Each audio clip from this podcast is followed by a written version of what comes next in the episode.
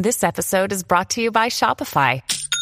Forget the frustration of picking commerce platforms when you switch your business to Shopify, the global commerce platform that supercharges your selling wherever you sell. With Shopify, you'll harness the same intuitive features, trusted apps, and powerful analytics used by the world's leading brands. Sign up today for your $1 per month trial period at shopify.com slash tech, all lowercase. That's shopify.com slash tech.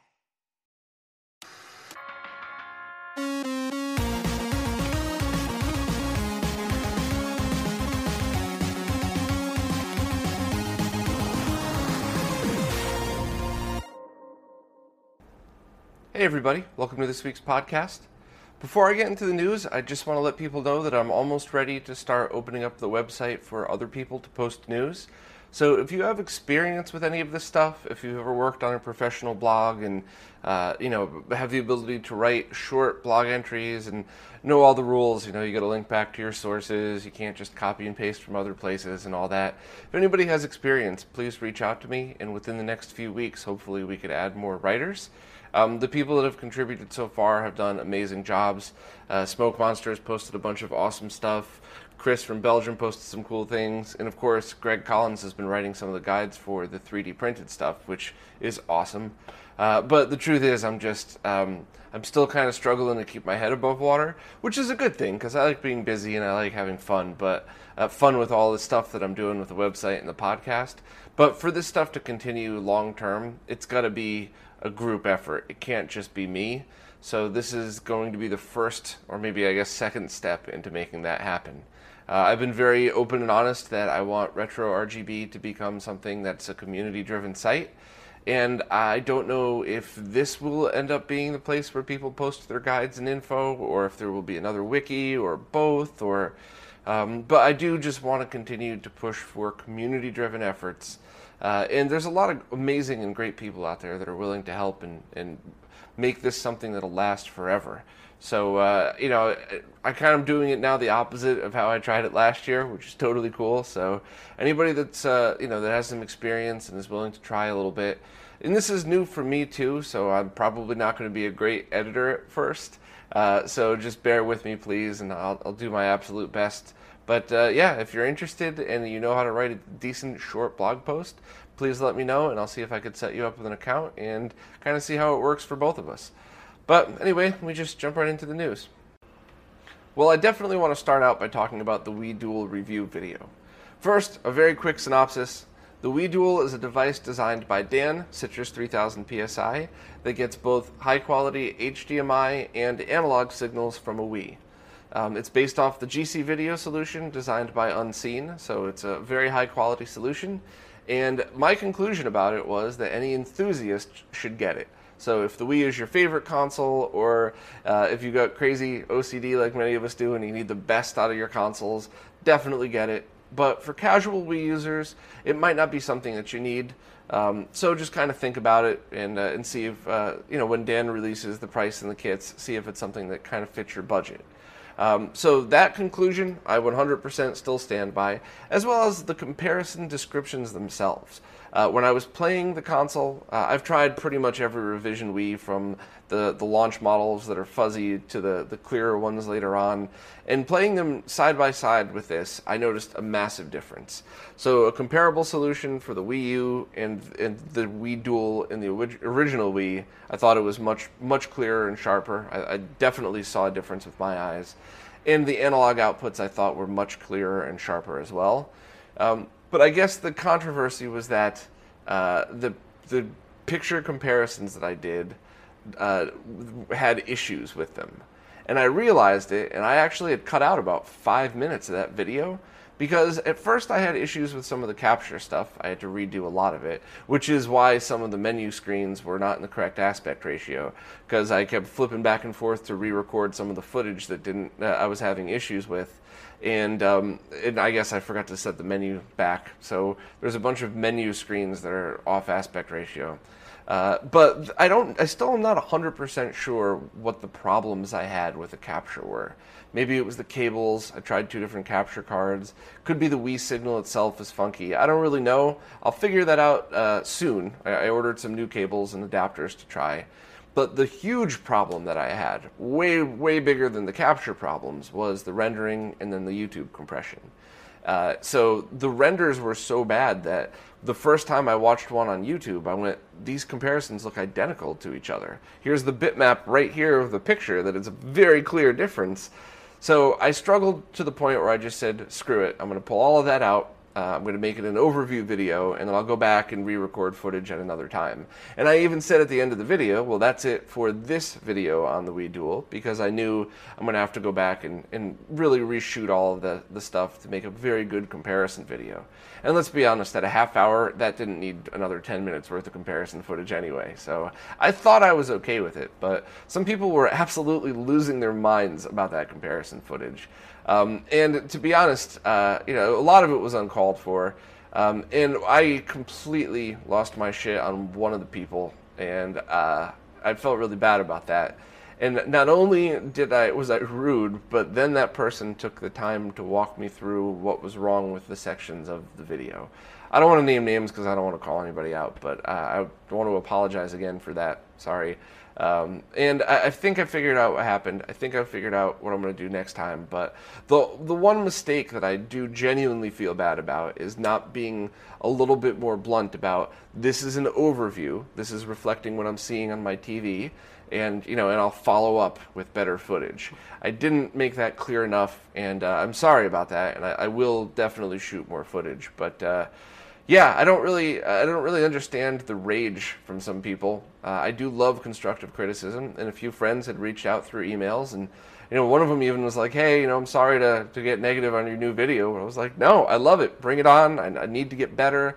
Just like when I started the website, when I was taking pictures of the monitor because I couldn't figure out the capture issues with the with those consoles now I've learned, and now I don't need to say anything like, you know, to my eyes it seems, but it looks better in person. Now I, I know how to take captures of a Super Nintendo and a Genesis to show what I'm seeing, and I know why there's a difference. So hopefully I'll get to that with the Wii stuff. Uh, I'll get to that point soon.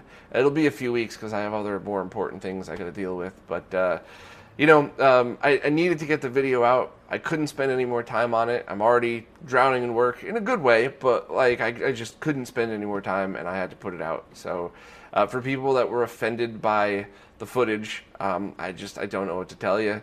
Uh, you know, to everybody who took the time to give creative feedback, I, I really genuinely appreciate that, and I'm going to try to integrate all that into the follow up and pretty much every other video I do. Next, Mario Kart VR is now available in the US. Bandai Namco's VR Zone has just installed the Mario VR setup, as well as a few other games, inside um, Union Station in Washington, D.C. So this looks really cool. I think something like this is kind of the perfect use for VR. Um, you know, it, it's you sit down in a chair so it feels like you're in a cart. You know, you have the helmet on so it looks like you're wearing a, a helmet, and you have the head tracking and things like this.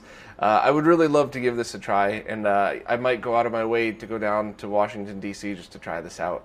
So it'll be there for about six months, and then they did not announce where it would be next.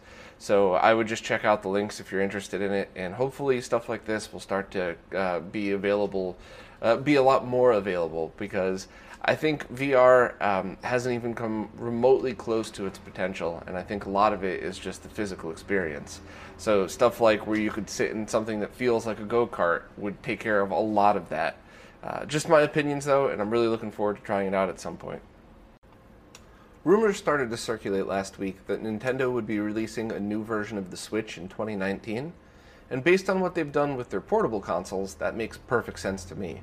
Maybe we'll get a slightly bigger one, a slightly smaller one, uh, or one or two publications speculated on an OLED screen, which, while that would be nice, probably not. Um, might just have a, a screen upgrade.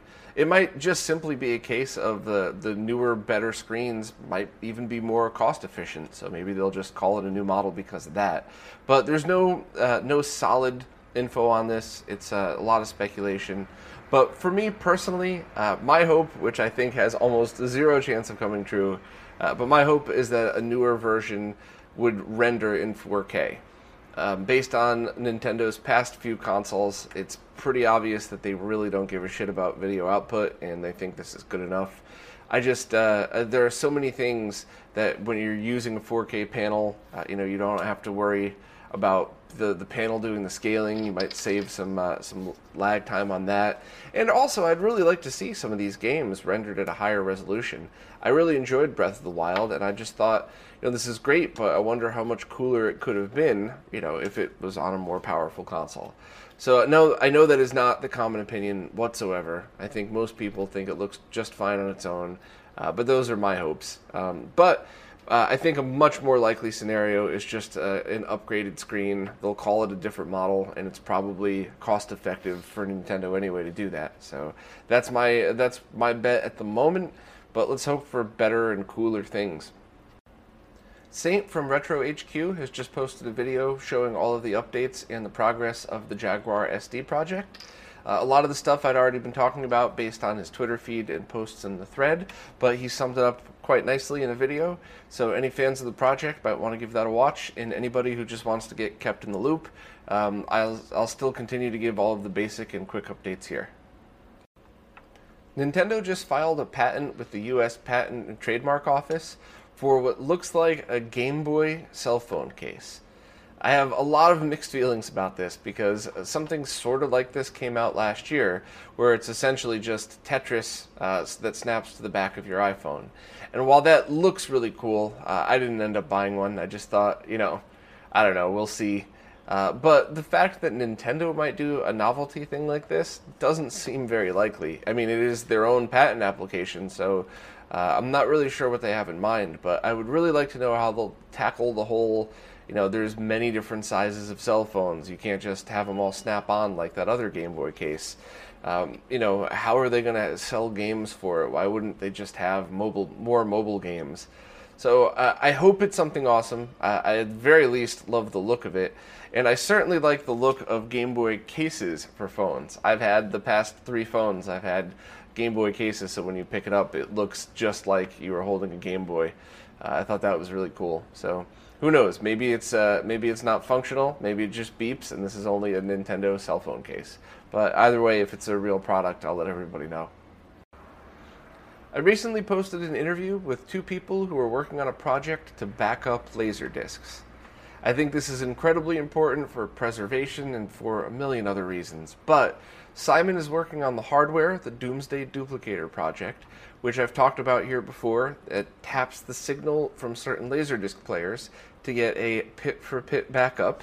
Uh, and then Chad is working on the LD Decode software that could decode that raw data and spit it out as audio and video footage, as well as a lot of the other data that's stored on the disk for things like the Dragon's Lair games or uh, for some of the, the laser discs that were used for archival purposes as well. So uh, I think this is incredible. I love that they've open sourced this. Um, they were both very cool and very nice to talk to, so that's always a plus. And I really hope more people jump on board with this and uh, possibly forking the project over to VHS and maybe even Betamax. Uh, I'm not even sure where I would start with Beta or if there's anything on there other than uh, personal footage worth saving, but who knows? I'm sure.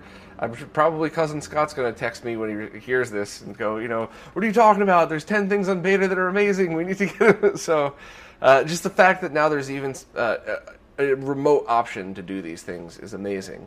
The project right now is focused on doing the rips uh, and then doing the software to decode it, but they have a roadmap of things that they would like to add in the future that are very cool.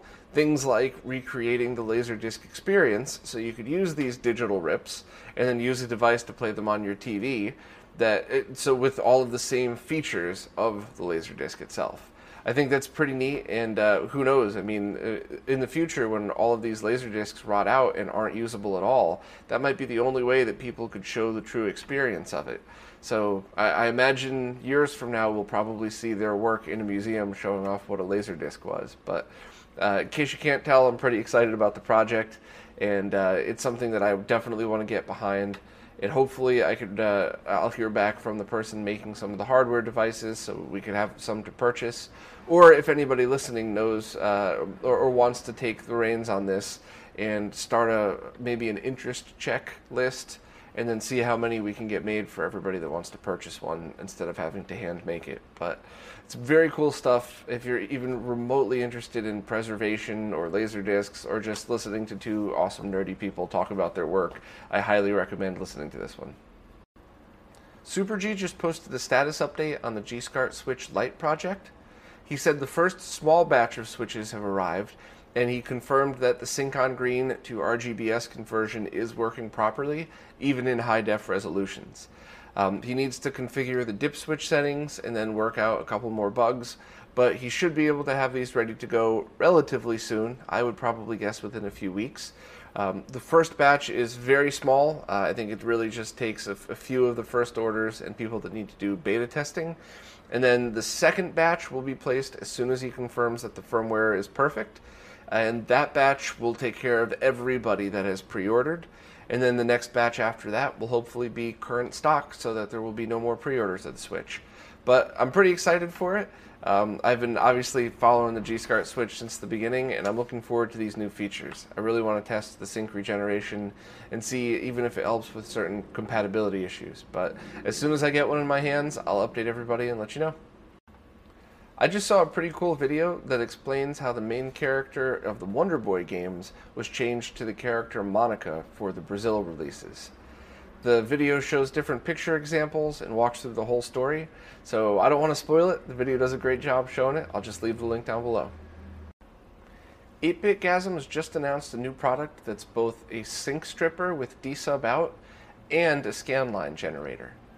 They offer both of these products separately at the moment, but this is a combined device. And while I thought this was pretty cool, the the two scenarios that I could really imagine this being used with are if you're lucky enough to have one of those plasma TVs that accepts an RGB signal right over the VGA port. Um, they're not very common, but they look great, and I think having that and some scan lines would probably make a pretty good experience. I think NEC made them, and Panasonic probably made them at some point too, uh, mostly for digital signage. But the pictures I've seen online and the one I saw in person looked very cool. So maybe that would be a good solution for it. And another thing that came to mind for me is people that want to build small tabletop arcades with those 17 inch LCD monitors that accept RGB over the VGA port.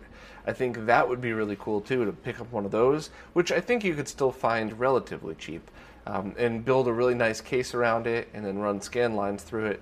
So you could still essentially have something like a true uh, a true 15 kilohertz RGB signal with scan lines going through.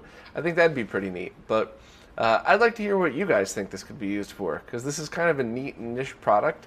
Uh, so post in the comments below and uh, any ideas or thoughts you might have for this because people usually come up with some pretty awesome ideas when there's devices that are out there that could even do stuff like this. So let me know what you think and maybe there's even cooler ideas for it.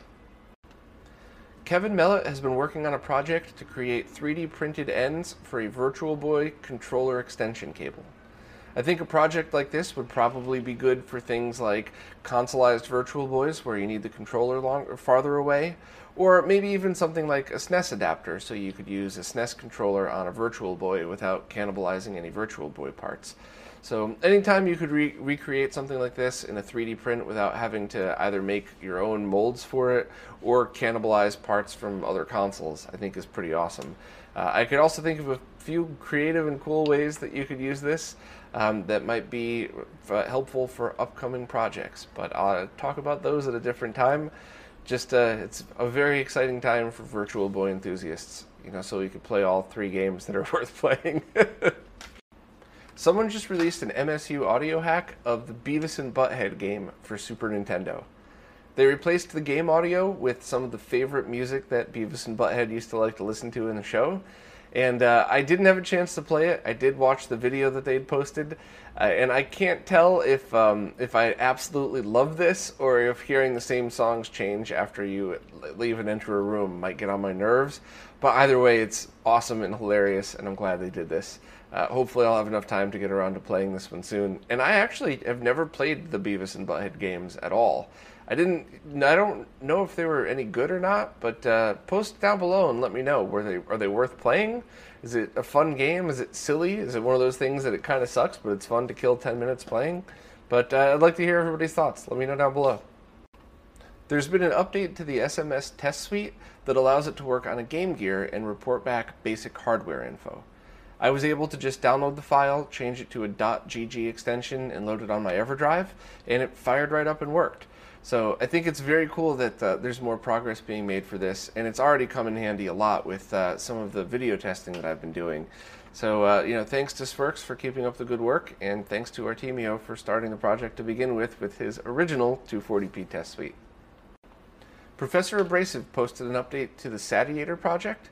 He said that the boards had arrived and he was ready to assemble a few betas, but he realized that the connector edges were not beveled. So anybody that watches the Retro Roundtable knows that if you don't have beveled edges on your cartridges, you could actually damage the cartridge connector. So uh, he's denied this shipment and asked them to fix it and send a new shipment over. So that'll probably put the project just a few weeks behind, nothing too crazy. Uh, and then he'll assemble up some betas and go from there. There was a lot more in the update, so if you're a Patreon subscriber to Professor Abrasive, uh, check out the link and read through the whole thing. And this is definitely a project I'm excited about because you get to have faster loading, um, easy SD booting from you know from Saturn games, and obviously I'm a huge fan of all optical drive emulators, and I can't wait to try this thing out. Pre-orders for the SIO or PSIO, however you say it, are now open to everybody. Up until now, you had to get on a list, and then they would email you a code, and then you would use that code to pre-order, and then wait over a year to get your PSIO. So uh, hopefully, it's a little less convoluted than that now. Although uh, it's not looking that way because even in the email that I received letting people know that orders were opened, they basically told people to not email us um, because we won't reply to emails of when will your cartridge be shipped. So uh, the last time I had used one of these, it worked pretty well. Um, there were some bugs. I know there were lots of firmware updates from then till now. And I did just get another one as well as another PlayStation 1. Um, and you need the parallel I/O port in the back in order for these devices to work. And if you need to purchase a PlayStation, I would recommend getting the ones with the ports in the back that are model number SCPH 1001 for the US ones, because these are the ones that are known to have really good uh, audio analog audio quality. So for me personally, I would have rather used uh, like a PS2 with the optical audio out if I was going for audio quality. But uh, you know, you use whatever you can get, I guess. But um, I have links in the page to those SCPH 1001 PS1s if anybody needs them. And I'm kind of going to do a video about this as soon as I can. Uh, I think a basic overview of PS1 stuff would probably be helpful for hardware enthusiasts, especially ones buying a, a PSIO. So uh, if you've been waiting for one of these things, pre-order it now and cross your fingers that it's not going to take 15 months to arrive like it did for my last order. Smoke Monster just posted an overview video of the MiSTer FPGA project. This is a device that allows you to use FPGA cores on it to output anything from the original resolutions all the way up to HDMI. And it's a project that I'm starting to get really excited about. People are uh, donating their time and work to get arcade cores working. Um, there's a bunch of different console cores working, and I believe that there's a bunch of really great, um, you know, I, almost perfect cores for some of the older computers as well. So this is pretty exciting because now you can get a true lag-free experience, and I really hope that more people start contributing to projects like this. So I enjoyed Smoke Monster's video. I have one of these in the mail as well as the uh, the I/O kit for it, and as soon as it arrives, I'm going to start playing with it. Um, I think Smoke Monster is going to make a bunch more videos on this, and I believe he has a lot more uh, a lot more stuff in the works. He's just been really busy himself lately, so uh, hopefully we'll see a lot more stuff coming out from Smoke Monster regarding the FPGA things. But for now, check out his overview video and get a good idea of what the MiSTer is all about. Someone in California is being sued by Sony for selling jailbroken PS4s loaded with pirated games on it. So uh, this is just a quick one, and it might not even really be worth mentioning, but very often I talk about ROMs and preservation and all that stuff, and a lot of people that I respect very much disagree with my opinions on that, which is totally cool. I just wanted to make the point of saying that this is not something that myself or most people that uh, that I'm involved with are cool with at all. Um, you know, I, I've gotten to know owners of a bunch of smaller game stores that work their butts off and do great things for the community, and I would never condone somebody just taking that away from them, uh, especially because the person who ran the store was advertising things like stop buying games when you can get them for free and it's uh yeah it's just not cool to do stuff like this. So uh, you know if you want to comment about it down below i mean you could comment about whatever you'd like of course but uh, if you want to comment about it um, you know keep it in the context of this i guess because uh, you know maybe i'm missing something but it just seemed like this person was kind of awful and uh, I'm, I'm sad to see I'm sad to see the word jailbroken PS4s immediately now be linked to stuff like this, where people use it for thievery. Because I know for sure, uh, especially when like the iPhone was first jailbroken and there was the big, oh, is that legal or not? Nothing that I did for the first year I owned uh, a jailbroken iPhone would be counted as illegal. It was different themes and menus and changing colors and so, uh, you know, I know this is a stupid example, but it is very evident to me that just because something's jailbroken doesn't mean that you necessarily mean you're going to pirate on it. Uh, and I hope this doesn't kind of kill the whole jailbroken PS4 scene because I do think it's cool and important, and sometimes it's the only way to preserve some of the experiences later on after the console ends of life and you know the online service is shut down. But all right, rant over. Sorry. Developer and speedrunner Furious has just created his own version of the SD2SNES firmware that allows for save states on, on, on all games that don't have special chips in them. So this is pretty awesome and would be tremendously helpful to speedrunners who want to train for certain parts of games. Uh, I haven't had a chance to try it out myself yet, but uh, you know, anytime you get more features for a product you already own is always exciting. So thanks to Furious for sharing it with us and uh, I'll keep everybody updated as to the um, the progress of everything else that's been going on in the SD2SNES world. Well, that just about sums it up for this week. As always, thanks so much to my Patreon subscribers, because without you, these videos couldn't happen. And I'll see you guys next week.